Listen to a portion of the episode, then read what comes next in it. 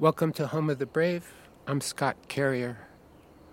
I got up early this morning, 5 a.m., still very dark. I turned on the radio to hear the latest news chatter. I like a smattering of gunfire with my coffee. The news on the political front is both sides are even more outraged than when I went to sleep. First, they were shocked, then, umbrage was taken, threats were thrown.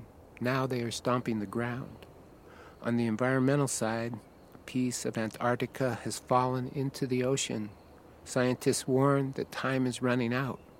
Not that time will end, but there won't be any people around to measure or spend it. When it started getting light, I went to the park with my dog.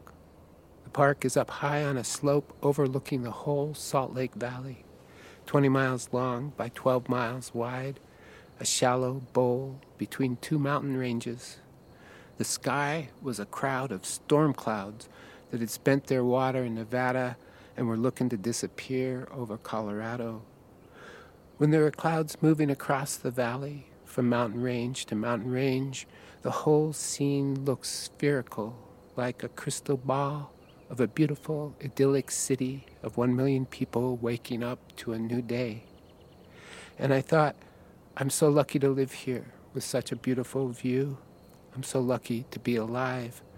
Three weeks ago, I was $8,000 in debt, and now I'm just about even because I have a podcast where my listeners send me money to produce stories about pretty much whatever I want.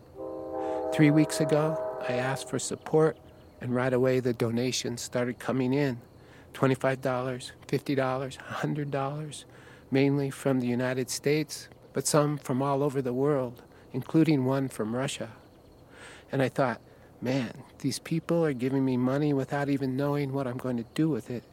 And then I don't even know what I'm going to do with it. I better get to work. So I got in my car and drove out of the city to talk to people I consider to be the other, country folk. Salt Lake City is a tiny blue island in a sea of red Inside the city limits, we're quite liberal. For instance, we have a lesbian mayor. But beyond the city, for 500 to 800 miles in every direction, we're surrounded by Trump country. I'm talking about the entire Intermountain West, from Yellowstone to the Grand Canyon, from the Rocky Mountains in Colorado, across the Basin and Range to the Sierras in California, a huge area that I like to think of as my backyard but when I go there, I feel like I'm an unwanted foreigner. The people who live out there are the other to me, and I am the other to them. And this bothers me. So I drove north up into Idaho looking for people to talk to at random. When you encounter the other, you can do one of three things fight them, wall yourself off from them, or engage in a dialogue. I'm a talker. I like to listen because listening dissolves fear. One caveat this all happened before the transcript came out of Trump's call to Ukrainian President Zelensky, so that wasn't on the menu. Okay, I'm just going to stand over here to block the wind a little bit because it makes a difference. But oh, could you tell me your name? Timothy. And where are we now? Lava Hot Springs, Idaho. You're from Tennessee, you said? Mm-hmm. Why did you come here? The Springs, Hot Springs. Are you at Hot Springs aficionado? No. Did you know a lot of different places around to go? No. So, are you on vacation? No, I, I uh, that's, as you asked me earlier, that's my border collie.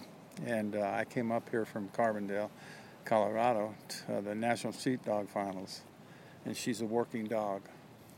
And she works sheep.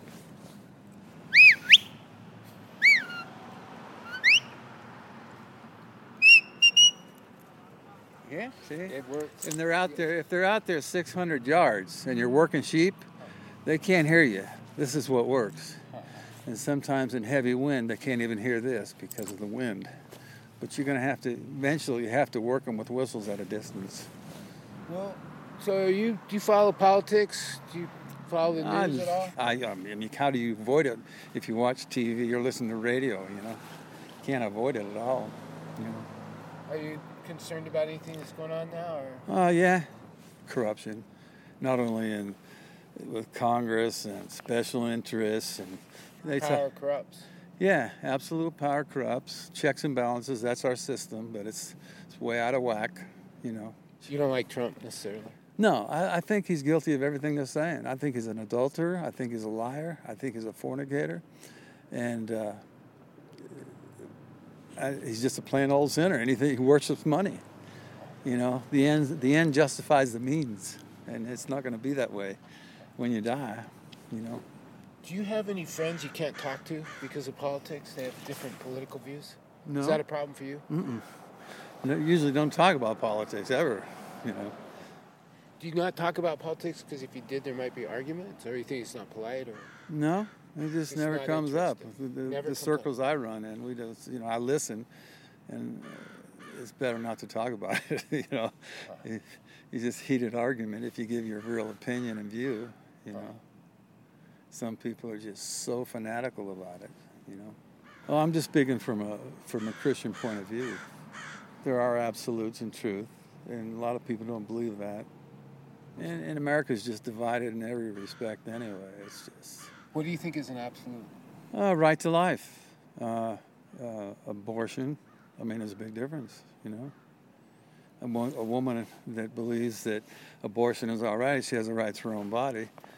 But I don't, I don't believe that. I believe there's a moral absolute of murder. Life starts at conception, and that's an argument. So I just stay out of it. It's just my belief. I mean, children are children are a blessing from God, you know. That's a hard one to talk about with people. Well, yeah, sure, It's sure. really, I don't sure. think it'll ever be easy. To, Yeah, it's that's like true. irreconcilable. you know, we won't listen to each other.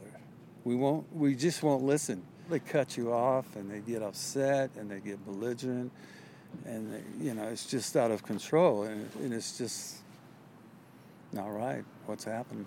So, you have more conservative views across the board, or is it just yeah, on the abortion? would. I guess you could say that. because you you have a religious conversion sometime in your life, Oh, yeah, I did.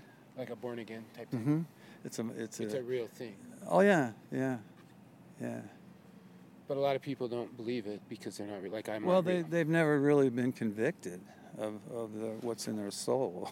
you know, uh, it's a soul conviction, a born again experience. okay. What do you mean by soul conviction? Well, everybody's a sinner.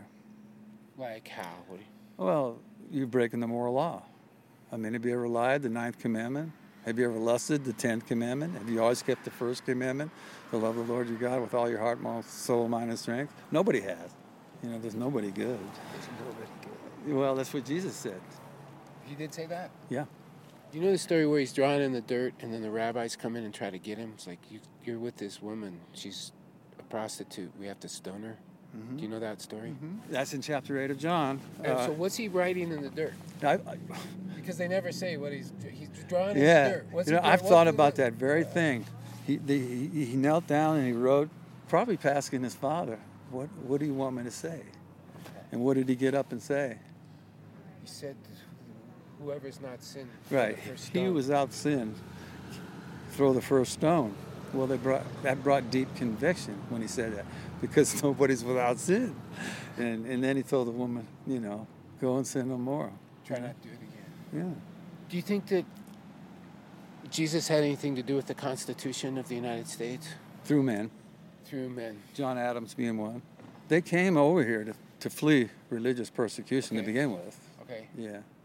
And then. That's long before the, the, the But I think that declaration. they were people who didn't want to have God associated with the government. That they were deists. They wanted. There are, there are, yeah, you're right. There, are, there were unbelievers. But Yeah. I don't. I don't believe that there's a religious significance in the creation of the United States. That God had anything to do with it. Well, he blesses. I don't think He blesses this country above any others. No, God shows partiality to no man or no nation. I agree with that. So, do you think that that's the separation? It's a religious separation between people in the United States, like they're believers in Christ and they're conservative, and then they're atheists or agnostics and they're liberal. You think that's the dividing line?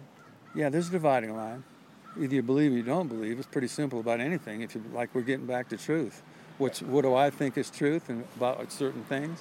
What somebody else thinks, and if they don't believe like I believe, Do you think it's possible to get along, these two sides, the believers and the non believers? I think if you're truly a Christian, yes. If you're not, no. Okay, like how? Like, like Muslims. Uh, I, I, I know Muslims, uh, and they don't condemn me for what I believe, and I'm not going to condemn them, even though I believe their way is wrong. And when they die, what happens, you know, to a man or a woman that doesn't put their faith in Christ? So, do you think we can live in the same country together? Yeah, that's what this country was all about from the beginning. Uh, if you read what Teddy Roosevelt wrote in 1907 concerned immigration, he said it right on, right, right at point.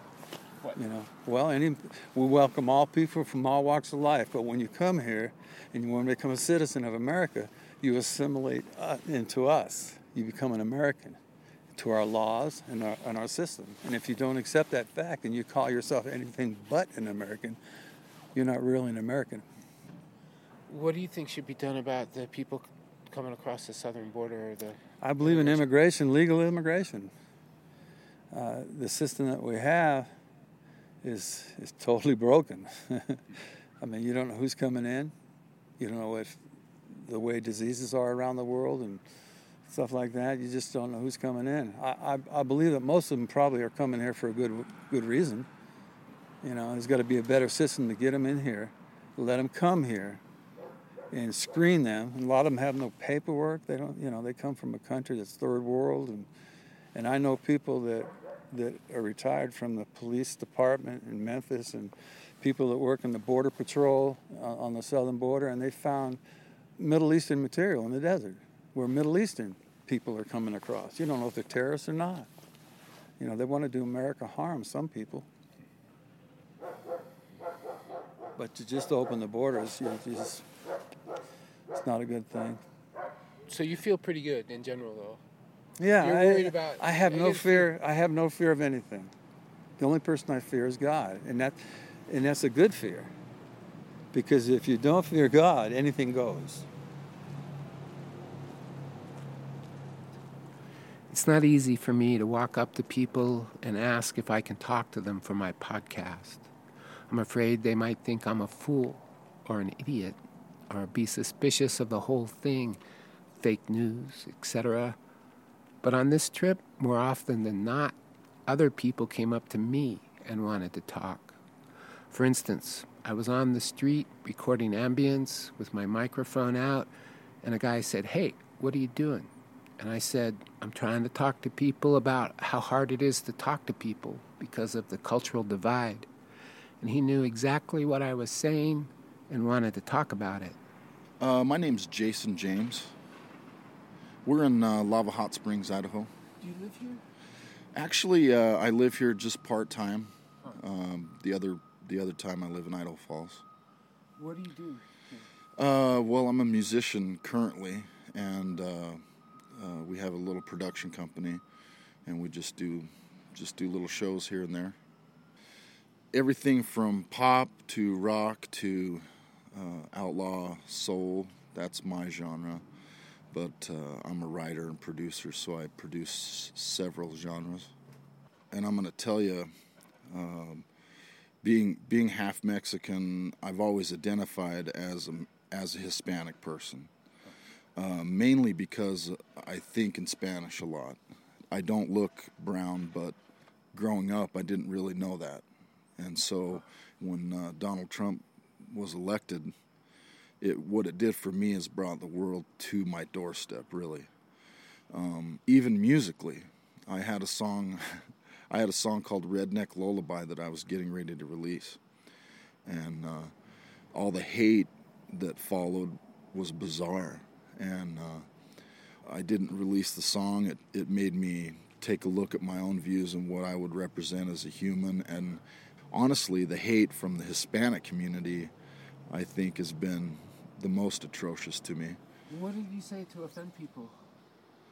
Um, there wasn't really anything offensive about the song. I just was singing about, you know, I was an Idaho redneck, being a redneck or redneck lullaby, and it just made me made me feel like that I can't claim redneck. I'm not from the South. Uh, I don't have any heritage in the South to own that kind of a title. So, Have you had any problems with your friends or family getting into discussions that are like political and you realize you're completely different? Or oh, not a problem. Yes, um, you know, many times in in our area, everything is so conservative, uh, so pro-Trump that really myself, I don't really talk about, you know, my political views that much. Um, I I quit posting anything online or anything like that. You know, like you know, you're you're asking me, I'll talk about it, but I don't make it a I don't make it a thing. You know, yeah. It's just it, the the divide is is just uh, is bizarro, and after now after having had all this come to my doorstep, you know, I I personally feel like I'm right down the middle with it. Um, like how, for instance? Like, how you in the middle? Like how I'm in the middle is is I think they should uh, take uh, all the illegals back to where they went. Where Everybody, they yeah, where they come from, and they do, humanely, obviously, but they should fine everybody that gave them a job massively, because our problem isn't the immigrants; it's greedy Americans, and that's a fact. So Hispanic comes here. He's got no no right to sue anybody, no rights for anything, and he goes to work for a farmer. And I, I myself was a slave on a dairy farm, so I, I, I seen this. They have no conscience. The the a lot of farmers. I'm not saying all of them, but I I witnessed it. You know, so they come here and they they will work for less. They do work for less and so then anybody else with brown skin is expected to work for less as well. And that's a fact. So, and the other thing is, is we don't know who's coming across the border. You know, I seen the, the type of people. A lot of them are not who we would want here. So we need immigration, but we, we should just know who's coming across. And, and, and that's, I don't think that's, you know, myself, I think that's probably right down the line, right down the middle of what's going on with how everybody feels. Well, when you talk to your friends who are like on one side or the other, there's no movement. Okay, so there's no movement. They're either on one side or the other. The hate right now is just immense. You know, the hate for Mexicans, uh, the hate Mexicans have for for for white people. You know, I've tried to talk to Hispanics, and they act like you don't even exist. They won't even talk to you. Hispanics are very hating culture themselves. You know, they hate Chicanos. You know, they they hate rich people. They, hate, you know, and and myself, I just think it's because of a poor a poor spirit will follow for generations. You know, like like my family. I feel like I feel like I'm still trying to wash some of that poor spirit away somehow. what know? do you mean by a poor spirit? Well, okay, so you grow up in a country that you eat meat maybe once a week if you're lucky, and you just you have you have nothing, and and you see people that are rich, and the and the divide is massive. They bring a poor spirit with them from that hardcore poverty, and it and it takes generations to get to to, to leave or to to go away. So, you know, if a person's fat, they have more than you, and you don't like them. And that's just things I was overtly taught as a child from my Hispanic family. You know, that person is heavy. Yeah, if they're fat, you're gonna you're gonna attack them and not like them. They, they're rich. They have more than you. Yeah, they're they rich. Yeah. It used to be, back in the old days, that people would fly the American flag on their front porches on the 4th of July, maybe Memorial Day, to show respect for the occasion. But now, in small towns around the West, you'll see a lot of houses with flags outside every day, like they never take them down, maybe to ward off evil spirits, or I don't know.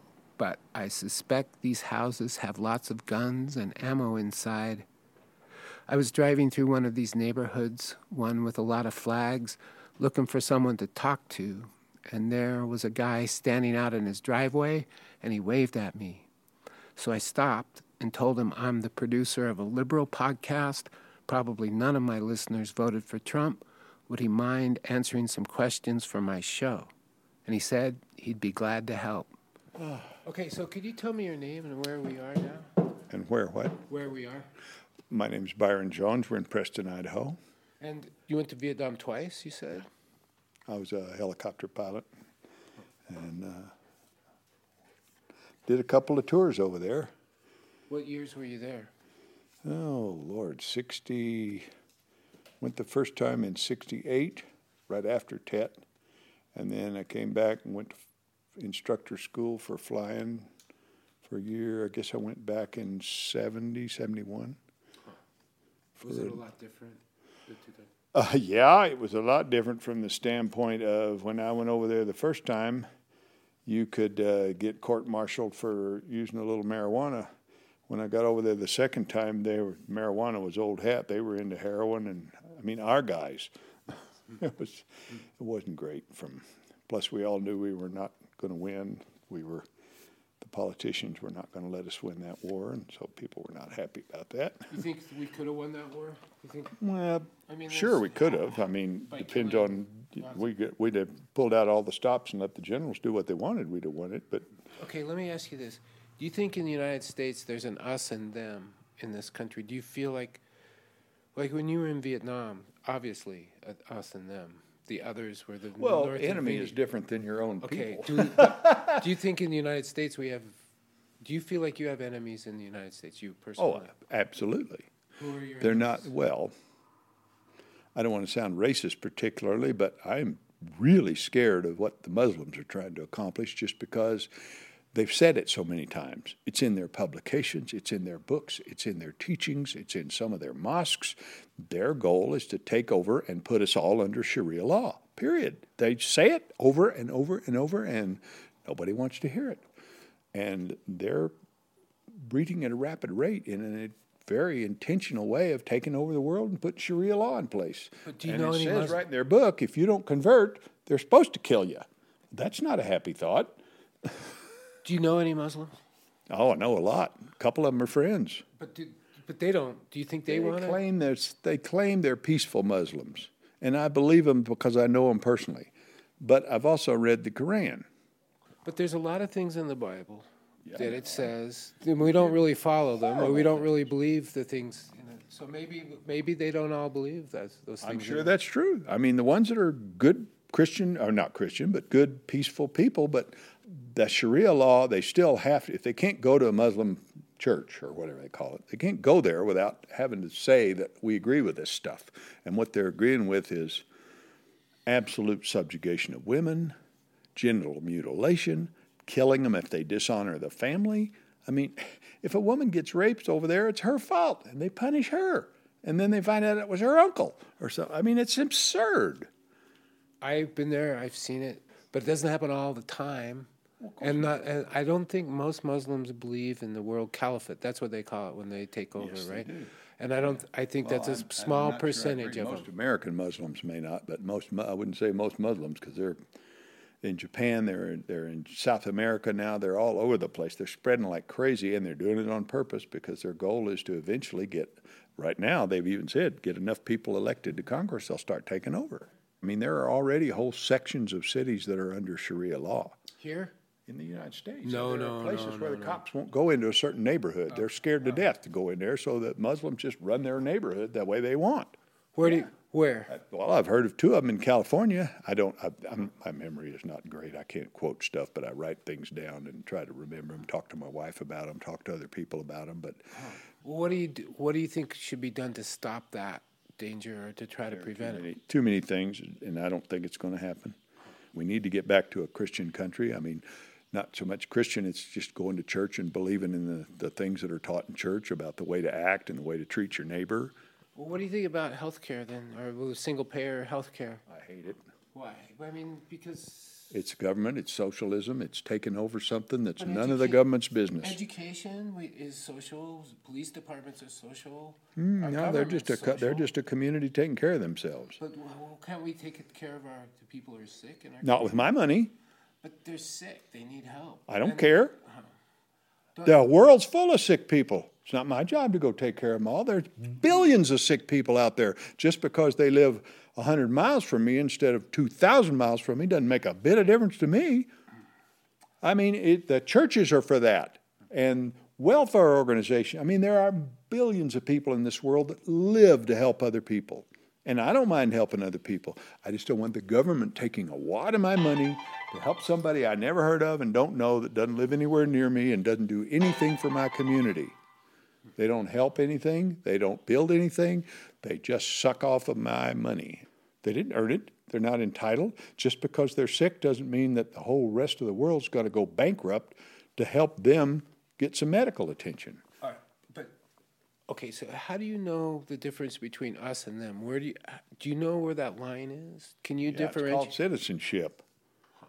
Period. That's us. It's our country. We built it. Took it away from the Indians, but we built it. but they were Stone Age culture. They would, you know, I mean, we. That's what happens in the world. You know, people with a little more modern stuff come take over build everything up, and we built it into the greatest country that's ever been on the face of the earth because we are a republic. I understand Byron's point. We are not responsible for them, those other people. But I don't want to live like that, building walls, because it makes the world small. I want to move freely, travel freely, especially on my home turf. And when I encounter the other, I don't want to fight or build walls. I want to have a conversation that closes the distance between us and them, just for practice the practice of liberty.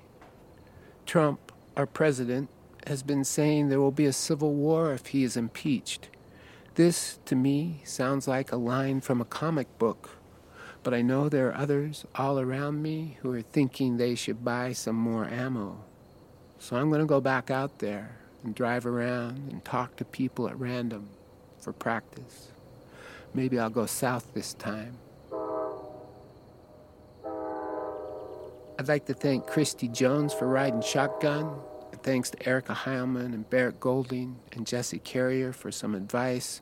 Thanks to Alice Carrier for making the t shirts, patches, and tote bags and shipping them out. And thank you very much for your support. I really couldn't do this without you.